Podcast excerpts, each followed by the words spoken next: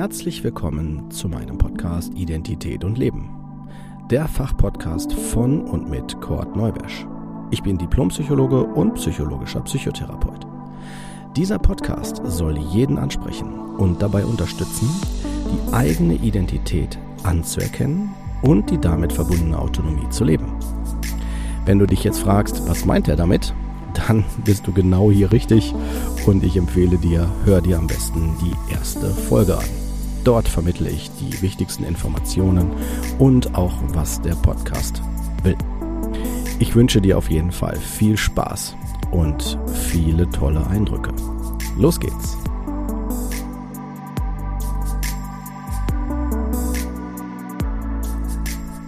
Herzlich willkommen zu einer neuen Folge von Identität und Leben. Folge 63. Wie kann mir eine Klinik helfen? Diese Folge finde ich insofern sehr, sehr wichtig, weil ich immer wieder erlebe, dass es da einen Irrglaube gibt oder viele Annahmen, die nicht richtig sind, also im Sinne von sich nicht bewahrheiten. Ich gebe euch mal einen Überblick.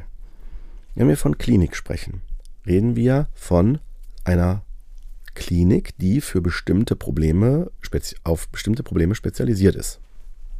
Wenn wir jetzt von dem Bereich der Psyche ausgehen, ist das in dem Fall eine Fachklinik für psychosomatische Medizin oder für Psychiatrie oder Psychotherapie oder generell umgangssprachlich gesagt eine Psychiatrie. Der Begriff Psychiatrie ist in unserer Gesellschaft an vielen Stellen immer noch stigmatisiert. Man stellt sich häufig so, ja, weiße oder dunkle Gänge, so weiß im Sinne von, dass sie so steril wirken und dunkel im Sinne von so unheimlich, dann so mit Gitterstäben an den Wänden und an Türen und so ein bisschen wie ein Gefängnis und dann, dass man so am besten noch in so einer Zwangsjacke ist oder festgebunden wird und dann sind da nur so ganz seltsame Menschen, die unberechenbar sind und das ist so das klassische Bild von Psychiatrie und da kann ich euch sagen, das ist tatsächlich eher aus der Geschichte entnommen und Geschichte im Sinne von bestimmte Aspekte, die damals tatsächlich auch angenommen worden sind. Da habe ich auch eine Folge über die Geschichte der Psychiatrie gemacht. Also wenn ihr da Interesse habt, hört euch die gerne mal an. Jetzt aber, wie es aktuell ist, es ist so, dass die Psychiatrie ja immer mehr, genauso wie jede andere Klinik auch, differenziert in, dass es so eine Qualität hat von ja, so nicht wohnlich, aber zumindest wohnlich her. Also, dass es nicht sowieso eine klassische Klinik aussieht. Ihr müsst wissen, in der Psychiatrie sind die meisten Ärzte nicht im weißen Kittel anzutreffen. Das sind dann, wenn die Neurologen in den meisten Fällen. Ne, in der Psychiatrie sind die Fachleute, sowohl die Ärzte und Ärztinnen als auch als das Pflegepersonal, sind in, ja, wie sagt man, Alltagsklamotten dann anzutreffen. Und dann solltet ihr auch wissen, dass nicht die Psychiatrie generell geschlossene Türen hat, heißt, dass man da eingesperrt wird. Natürlich gibt es in einer Psychiatrie auch eine geschützte Station oder geschützte Stationen, die den Schwerpunkt haben, dass die Personen dann, die auf diese Station kommen, entweder das Gefühl haben, sie können nicht für sich sorgen und sie brauchen einen Schutz vor sich selbst oder dass sie an der Stelle nicht zurechnungsfähig sind, aus welchen Gründen auch immer. Ich mache gleich mal ein Beispiel. Und dann an der Stelle einen tatsächlichen Schutz für sich und eventuell auch für die anderen haben müssen. Also dass man da an der Stelle alle schützt. Und auf einer geschützten Station ist auch die Betreuung anders. Im Idealfall, das hängt natürlich auch mal von der Psychiatrie ab und den Möglichkeiten, ist da auch der Stellenschlüssel anders. Das heißt, dann sind dann da mehr Personen vertreten. Das hängt auch mit der Größe der Station natürlich auch noch dann davon auch ab.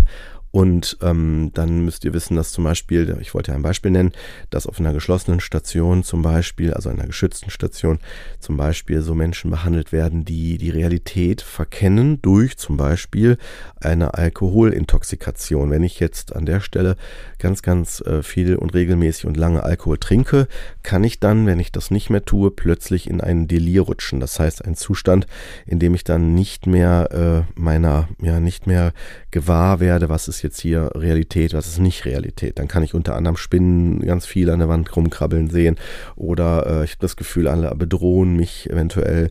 Dann sehe ich vielleicht, wenn ich sehe ich Dinge, die dann nicht richtig da sind. Das hat, also das muss nicht sein, aber es kann sein. Also es kommt zu einer Realitätsverzerrung, sage ich mal vorsichtig.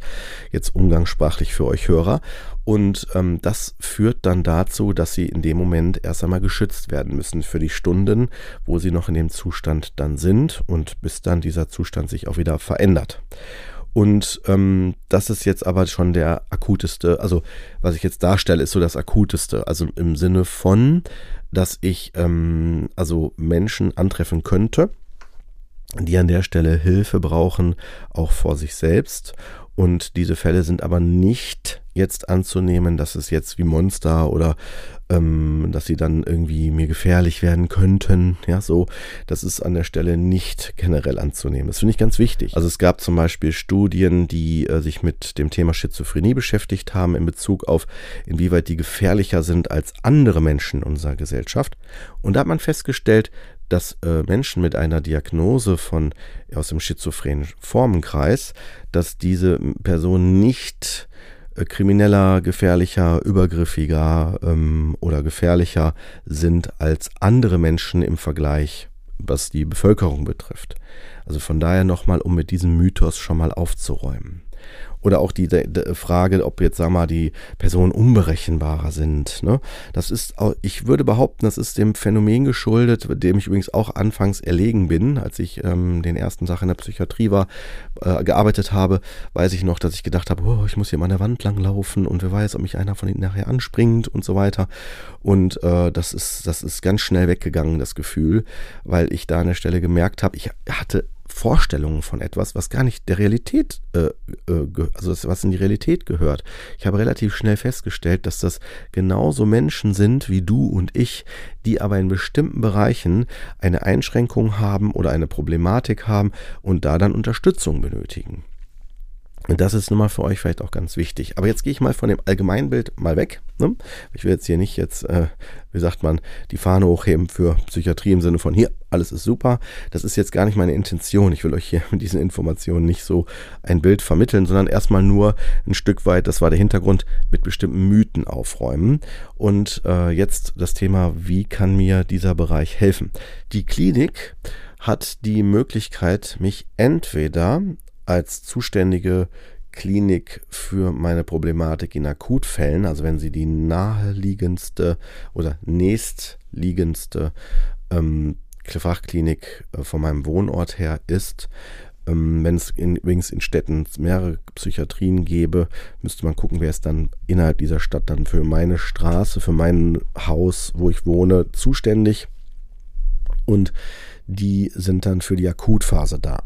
Akutphase heißt, dass ich eine sofortige Behandlung benötige, also kein Aufschub mehr möglich ist, sondern ich brauche jetzt eine Versorgung. Da ist dann diese, wie ich gerade genannt, diese Klinik dann zuständig. Und wenn ich jetzt dennoch was warten könnte, das schätzt immer der Arzt ein, nicht ich selbst, ne? Wenn ich dann noch was warten könnte, dann kann man über eine Warteliste deutschlandweit eine Fachklinik suchen. Da müsste man dann nur gucken, inwieweit die mit meiner Krankenkasse zusammenarbeiten, sprich, ob ich gesetzlich versichert bin oder privat versichert. Selbst bei Privatkliniken kann man bei der Klinik selber nachfragen, inwieweit die gesetzliche Versicherung, Krankenversicherung dort mit unterstützt oder das auch mit mitmacht. Da gibt es immer auch Möglichkeiten anzufragen und sich zu informieren, aber ich habe eine freie Wahl. Das variiert dann nur von der Wartezeit, weil jede Klinik Fachklinik hat in der Regel einen Versorgungsauftrag für den Wohnort und muss dann ein gewisses Kontingent für die Bevölkerung zur Verfügung stellen, die dort vor Ort ist. Und jede Fachklinik unterscheidet sich auch. Also wenn jetzt zum Beispiel die eine Klinik sich spezialisiert auf Depressionen mit dem und dem Schwerpunkt der Ausrichtung, ist es bei einer anderen Klinik wieder anders. Ne?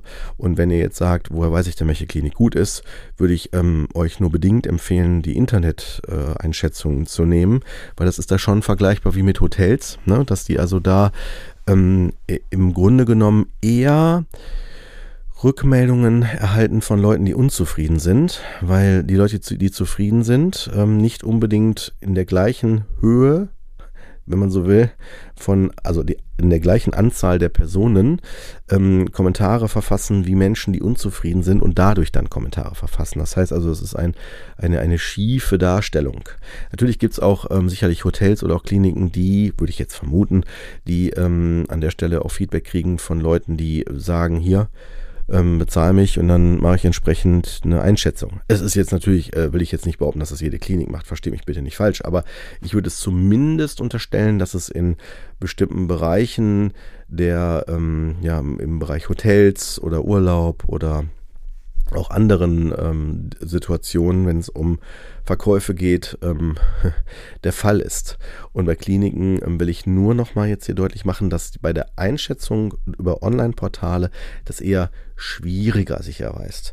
Wenn, würde ich empfehlen, dass ihr vielleicht dann einen Hausarzt fragt oder einen anderen oder Hausärztin oder halt im Umfeld euch erfragt, ne? Also rumfragt, wenn es dort, also bei Personen, wo ihr wisst, dass sie vielleicht auch schon mal Hilfe in Anspruch genommen haben oder dergleichen. Es gibt mehrere Möglichkeiten.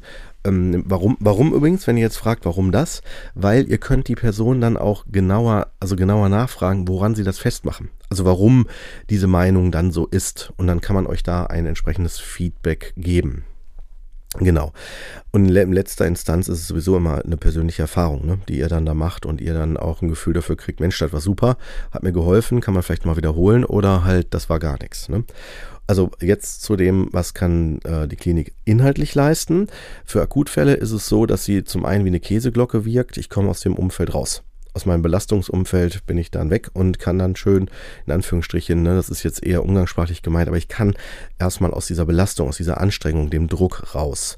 Das ist auch der Hauptgrund bei einer Krise. Und dann habe ich gleichzeitig auch Personen, die rund um die Uhr zur Verfügung stehen können bei bestimmten Fragestellungen. Also zum Beispiel das Pflegepersonal ist immer rund um die Uhr da, ne? Und auch Ärzte sind also nachts auch sogar in Notfällen zu erreichen. Das ist dann immer meistens ein diensthabender Arzt, muss nicht immer der Stationsarzt selber sein, der dann auf der Station zuständig ist. Das variiert dann auch. Dann hat man die Möglichkeit, dass man ganz anders und schneller Feedback bekommt, wenn es mir nicht gut geht. Und dann kriege ich eine Einschätzung, ne, dafür, woran liegt das. Das ist also an der Stelle schon hilfreich für Krisen, um auch eine Alltagsstabilisierung wieder herzustellen. Das ist letztendlich auch der Sinn von einer Klinik. Ich versuche, eine engmaschige, hochfrequente Unterstützung zu bekommen, um wieder alltagsstabil zu werden. Die meisten, auch in Reha-Kliniken ist das ähnlich, die dann aus dieser Klinik kommen und nichts weiter unternehmen, werden merken, dass sie zurückfallen. Also die meisten, ne? Die sagen dann nach so und so vielen Tagen oder Wochen, ist schon wieder alles verpufft. Das liegt daran, dass es natürlich dass dieser Effekt des, ich bin rausgenommen worden, also dieser Käseglocken-Effekt, der ist dann weg. Also ich bin wieder in der Belastung drin, in dem Druck drin und so weiter. Und hier ist aber ganz wichtig, dass ich dann schaue, wie kann ich jetzt meinen Alltag denn dann anders bestreiten? Wenn ich die Informationen der Klinik nicht bekomme, braucht es natürlich eine weitere Begleitung. Und da muss man gucken, in welcher Form. Das alles sollte mit in einer Klinik zumindest angesprochen oder eine Orientierung gegeben werden. Und damit haben wir auch schon so die Abgrenzung gemacht, wo kann Klinik helfen, wo nicht. Und ich hoffe, damit konnte ich euch so einen kleinen Überblick geben und ich lasse euch dann erstmal auch mit euren Gedanken wieder da erstmal so allein, dass ihr da mal das mal sacken lasst. Und wenn ihr möchtet, hören wir uns dann nächste Woche wieder.